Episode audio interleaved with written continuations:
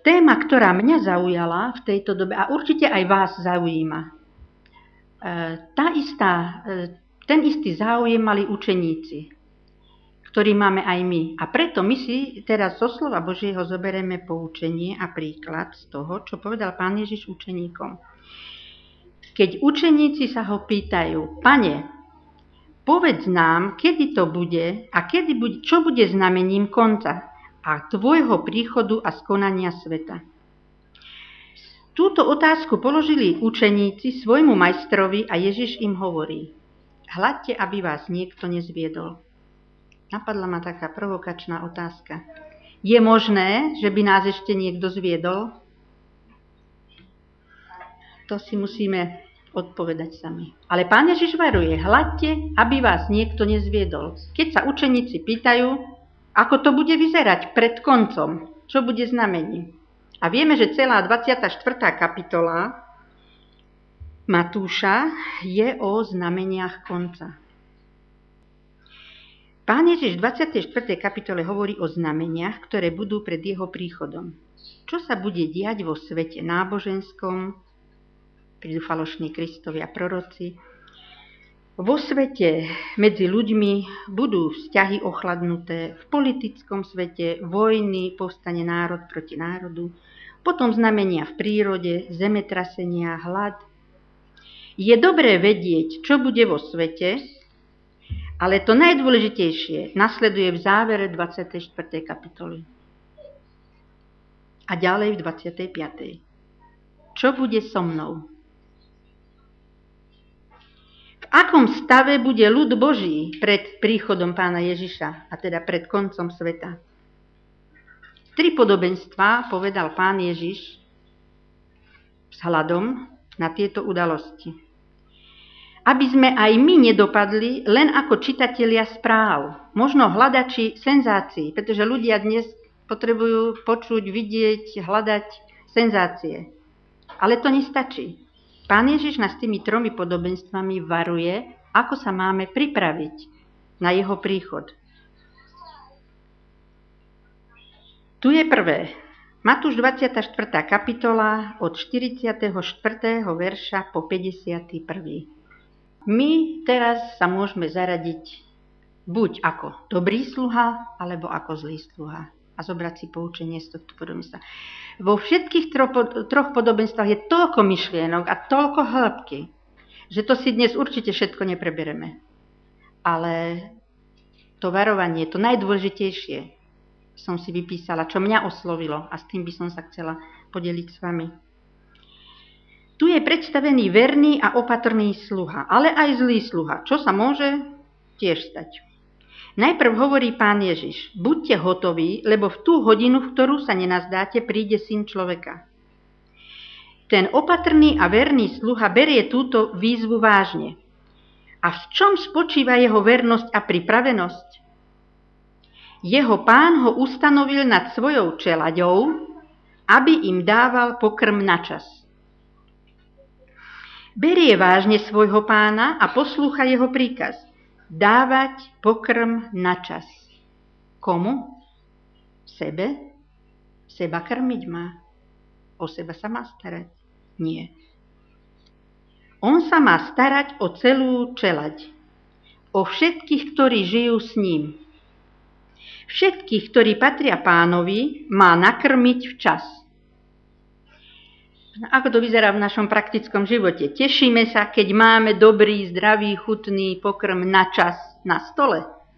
Ako sa všetci hrnieme a tešíme. To je veľmi dôležité, ten telesný pokrm. Ale tu pán hovorí o duchovnom pokrme. Verný sluha pánov dáva pokrm včas a týmto bol aj poverený. A týmto konaním a prácou sa pripravuje na príchod pána domu. Je niekto hladný? Potrebuje pokrm dnes, dobrý a včas. Vzniká tu mnoho otázok a odpovedí. Mnoho ľudí je materiálne zabezpečených, ale duchovne sú hladní a smední. Hlad po Bohu, po vode života, že ľud Boží je hladný po tom dobrom pokrme, Ale a kto im dá ten pokrm? Kto dá ten pravý pokrm? Ten verný sluha. Sestra Vajtová v túžbe vekov na strane 445 píše. Pretože nepoznáme presný čas Kristovho príchodu, máme byť podľa prikázaní bdel, príkazu bdelí. E, blažení služobníci, ktorých pán pri príchode nájde bdejúcich. Nečakajú ho v nečinnosti pretože vedia, že pán je blízko, stupňuje sa v nich horlivosť spolupracovať v diele pre spásu duší s nebeskými bytostiami. To sú tí verní a múdri služobníci, ktorí dávajú domu pána v pravý čas prídel pokrmu. Zvestujú pravdu, ktorá sa týka zvlášť dneška. Ako Enoch, Noé, Abraham a Mojžiš hlásali pravdu, každý pre svoju dobu, Kristovi služobníci budú teraz šíriť zvláštne upozornenie svojmu pokoleniu.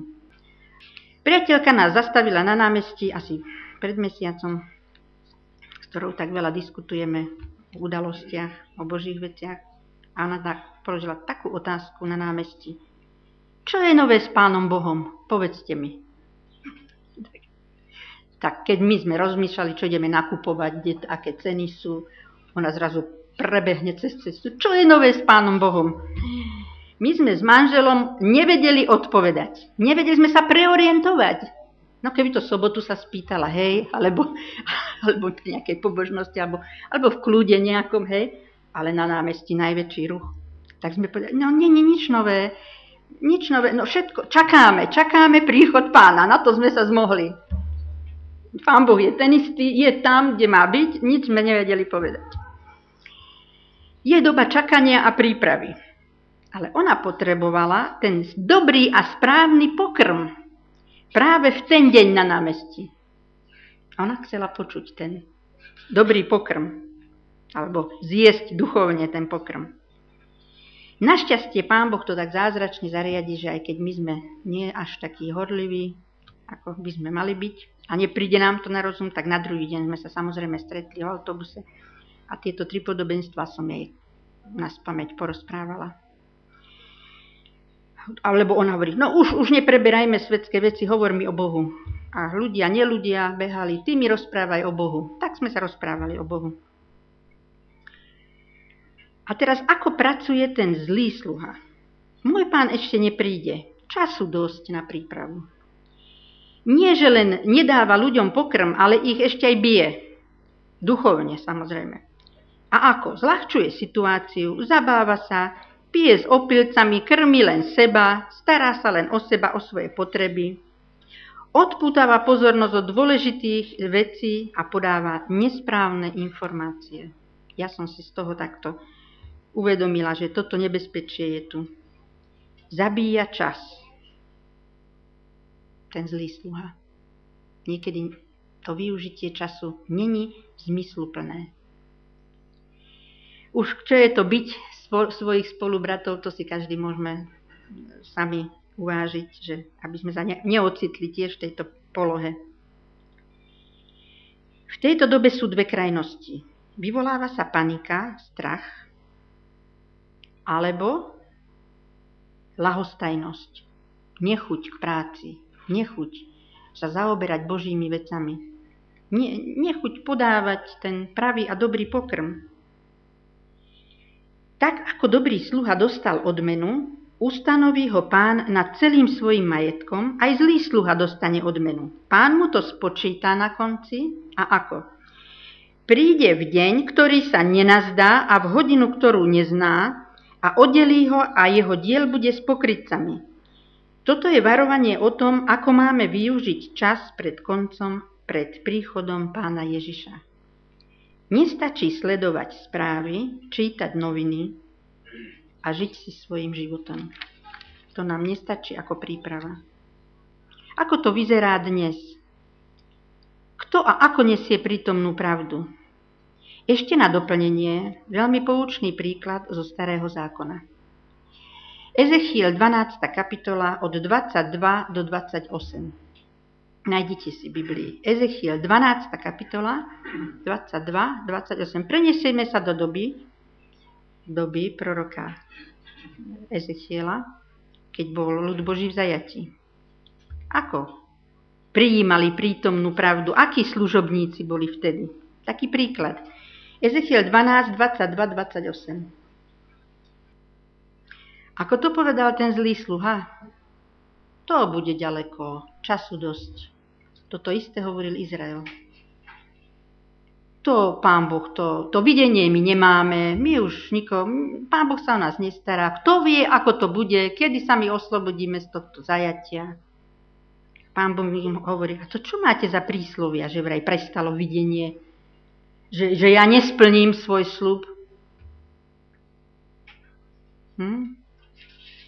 Daniel, Jeremiáš a Ezechiel, proroci Boží, pôsobia pred a počas babylonského zajatia. Pán Boh oznamuje svoju vôľu a svoje plány práve cez nich.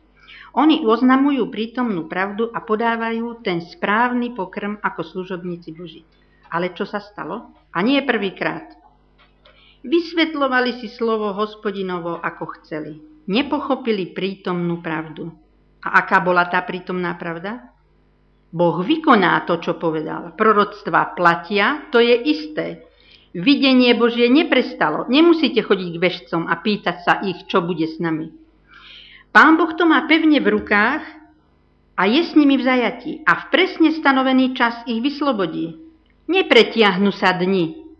Presne 70 rokov budú v zajatí. Toto bolo slovo hospodinové. A oni, oni to brali svojom.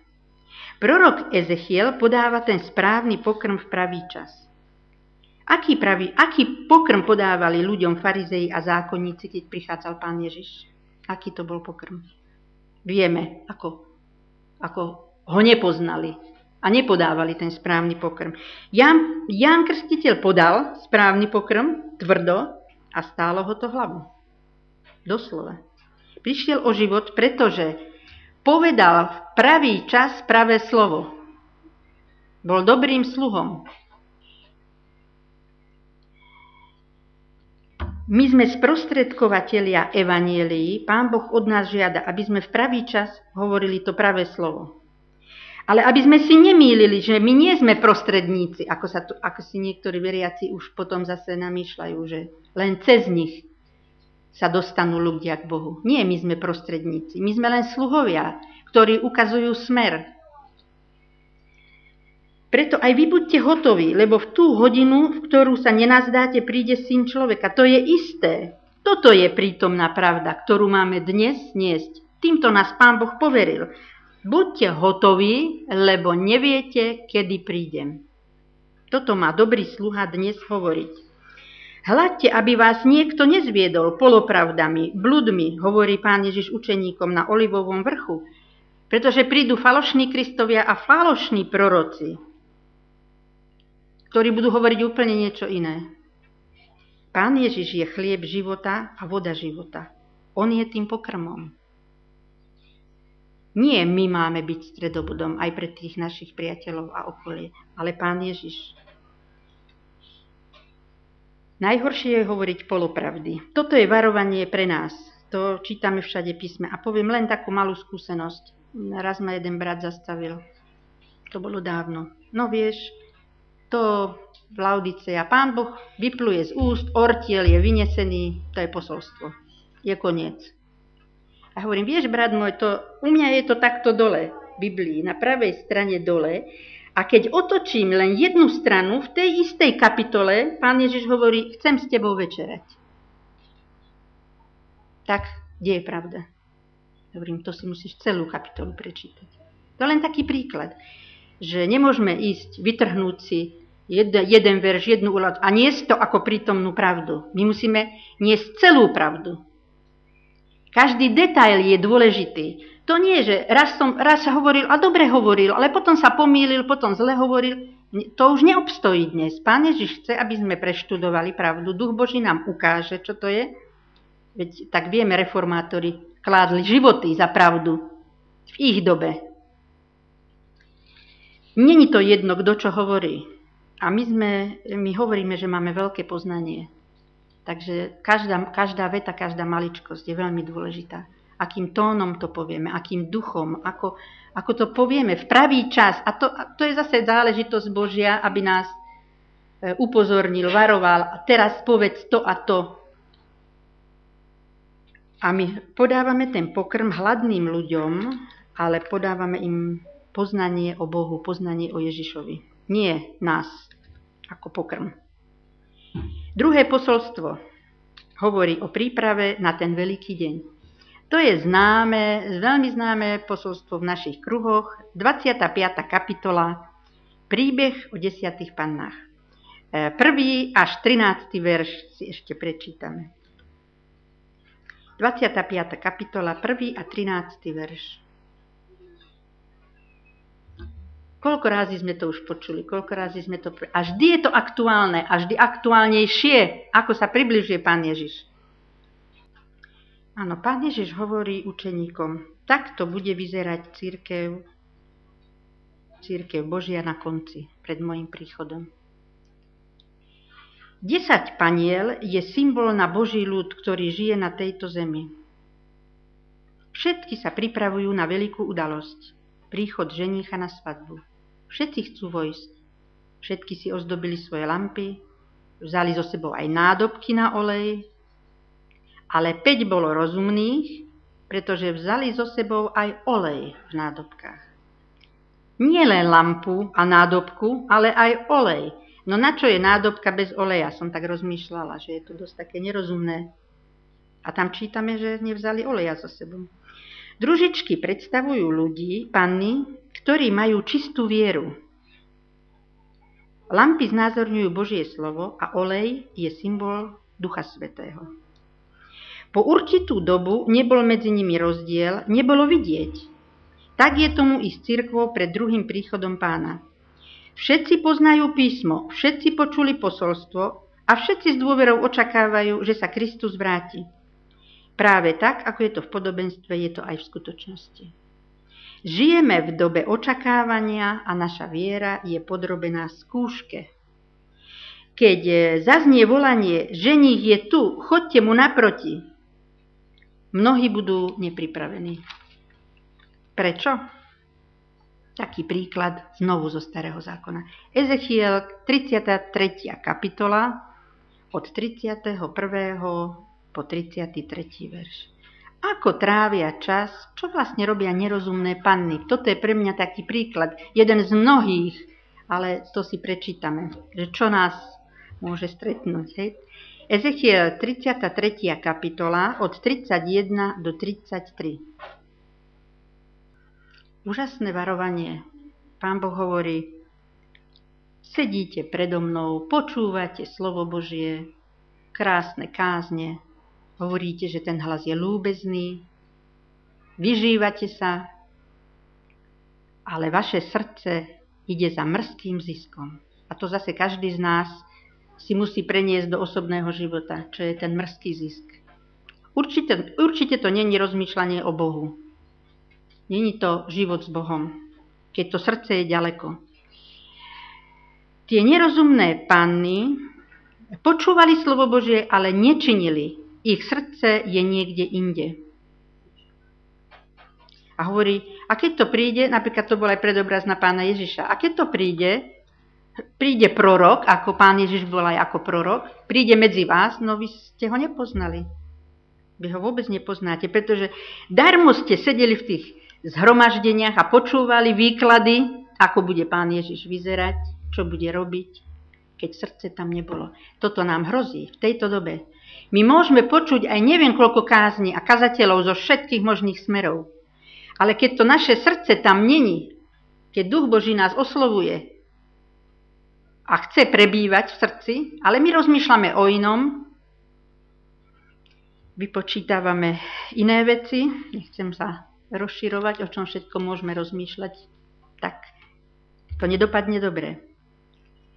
A tieto panny neprijali Ducha Svetého, pretože v čase, keď mali prijať, rozmýšľali úplne nad niečím iným. Nepočítali s tým, že budú tak dlho čakať. Možno si mysleli, vystačíme si sami, máme dosť vedomostí, aj zachovávame, čo treba, konáme dobre skutky, nič nám nechýba. Ale prišla tá najväčšia kríza, ako môže kresťan v poslednej dobe prežiť. A to je kríza čakania. Viete, aká je to kríza, keď niekto musí dlho čakať? Vidíme tých ľudí aj na zastávkach, aj u doktora, aj všade si vieme predstaviť, aké to kríza, keď človek čaká. E, keď sa nič zdánlivo nedeje. Čo sa vtedy deje? Ale čo sme my schopní vlastne robiť, keď už máme tú krízu čakania?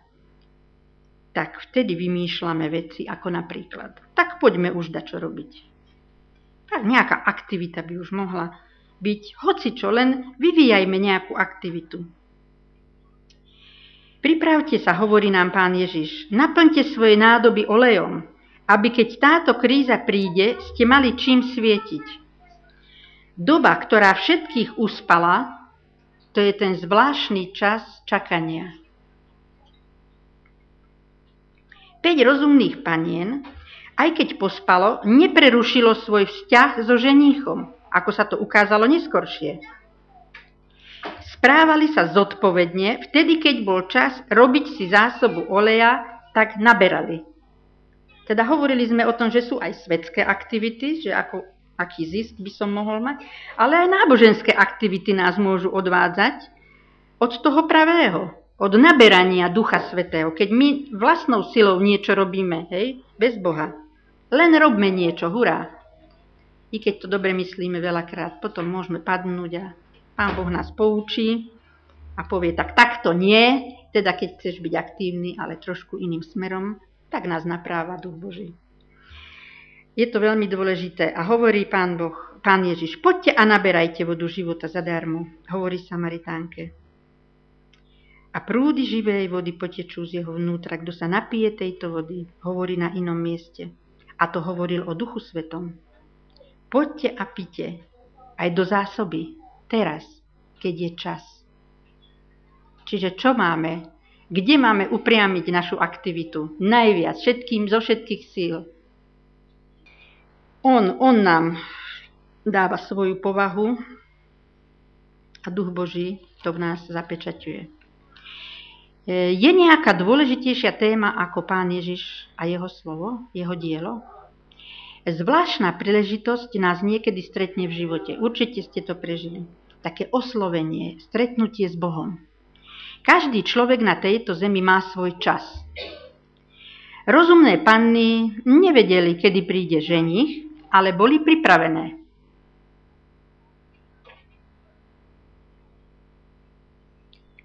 Čas nehral rolu. Pretože v láske čas nehrá rolu. Keď niekoho milujeme, budeme na neho čakať roky. A ten čas nám neubere na vzťahu. Keď manžel manželku miluje, alebo naopak, alebo deti, budete celý život čakať. A vždy máte dobrý vzťah. Pretože tam ste prežili niečo spolu. Tam bol ten čas, keď ste naberali olej, keď ste naberali vzťah, ktorý vydrží. A sestra Vajtová píše v knihe Podobenstva, svietili celý čas, aj keď spali, rozumné panny. Ten olej tam vždy svietil. Ten vzťah sa nezmenil. Čo mám robiť, aby som mal plnú nádobu oleja? To je otázka života a smrti pre mňa. Na tom stojí a padá moje spasenie. Toto nám chcel pán Ježiš povedať. Týmto podobenstvom. Teraz je ticho pred búrkou, ale teraz nás pán Ježiš chce naplniť tie nádoby nám naplňa. Duch Boží nás chce naplniť. A Duch Svetý zapečaťuje v nás vzťah k ženichovi pre väčnosť. Takže my ľudia sme veľmi nestáli a neistí. Ale to budovanie vzťahu pán Ježiš chce zapečatiť a Duch Svetý v nás chce zapečatiť pre iný život. Život so ženichom. O čom rozmýšľame dňom a nocou? Kde je naše srdce? Príklad zo starého zákona. Takým príkladom pre mňa je Dávid, král Dávid. Ako by sa mali rozumné panny správať v tomto čase? Tak sa správal Dávid. Dávid bol ako mladý chlapec zvolený za kráľa ale vieme, že 20 rokov utekal pred Saulom. Saul mu neuvoľnil trón. A napadla ma myšlienka, Čo by sme my robili na jeho mieste? Ten ho prenasledoval, chcel ho zabiť. A taký rozumný, reálny človek by asi urobil nejaký plán. Možno, že tam mnohí išli za ním a povedal by, no tak obsadíme jedno miesto, ohradíme ho, nakúpime zbrane, vybudujeme si tu nejakú tú, tú svoju silu alebo svoju armádu, no a pôjdeme a budeme bojovať. Taký reálny človek asi by to takto riešil. Ale nie Boží človek. On hovorí, mal som ťa v rukách, hovorí Saulovi, keď v jaskyni spolu spali. Náhodou vpredu spal Saul, vzadu Dávid a Dávid mu v noci mečom odkrojil kus plášťa. Na druhý deň mu poslal, hovorí, mal som ťa v rukách, mohol som ťa zabiť. Nie, ale nevzťahnem ruku na pomazaného. Za túto cenu nechcel prevziať kráľovstvo. A v žalmoch čítame, o čom rozmýšľal Dávid dňom a nocou. O čom by mali rozumné panny rozmýšľať dňom a nocou. Nemusíme ich čítať, len budem citovať. Prvý žalm, druhý verš. Blahoslavený muž, ktorý dňom a nocou rozmýšľa o tvojom zákone, Bože. Druhý verš. Sedemkrát za deň ťa chválim v 119. žalme. On nerozmýšľa nad strategickými plánmi, ako opevniť hradby, ale hovorí, Sedemkrát ťa chválim za deň. Alebo volám na teba každého dňa v súžení. On bol v súžení 20 rokov. To bolo veľké súženie. To bola nespravodlivosť. My sme sa búrili, ako je to možné, veď to musia byť nejaké súdy na to. Hej? On, to jed, on jednal úplne ináč. Potom pán Boh hovorí, toto bol muž podľa srdca Božieho.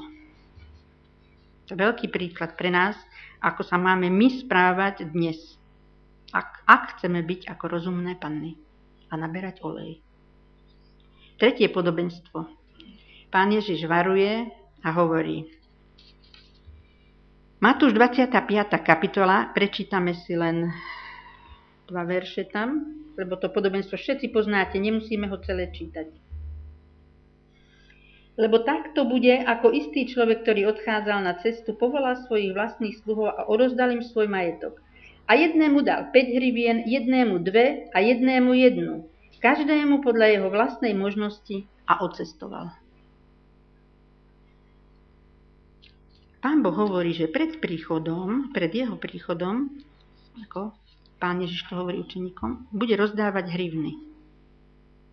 Jednému 5, jednému 2, jednému jednu.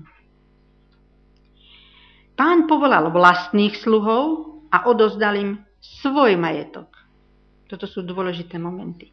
Ne, a nezveril to cudzím. Ako veľmi dôveroval ten pán domu svojim sluhom, keď im zveril celý svoj majetok. Tu už sledujeme ten vzťah toho pána k tým sluhom. A každému dal podľa jeho vlastnej možnosti teda vlastným sluhom, nie cudzím a podľa ich vlastnej možnosti. Spravodlivo jednal pán domu, lebo nikoho nezaťažil. Nikomu nedal nadmerne, čo by nemohol zvládnuť. On vedel, že ten môže tých 5 hrivien zvládnuť, ten môže 2 hrivny a ten môže jednu.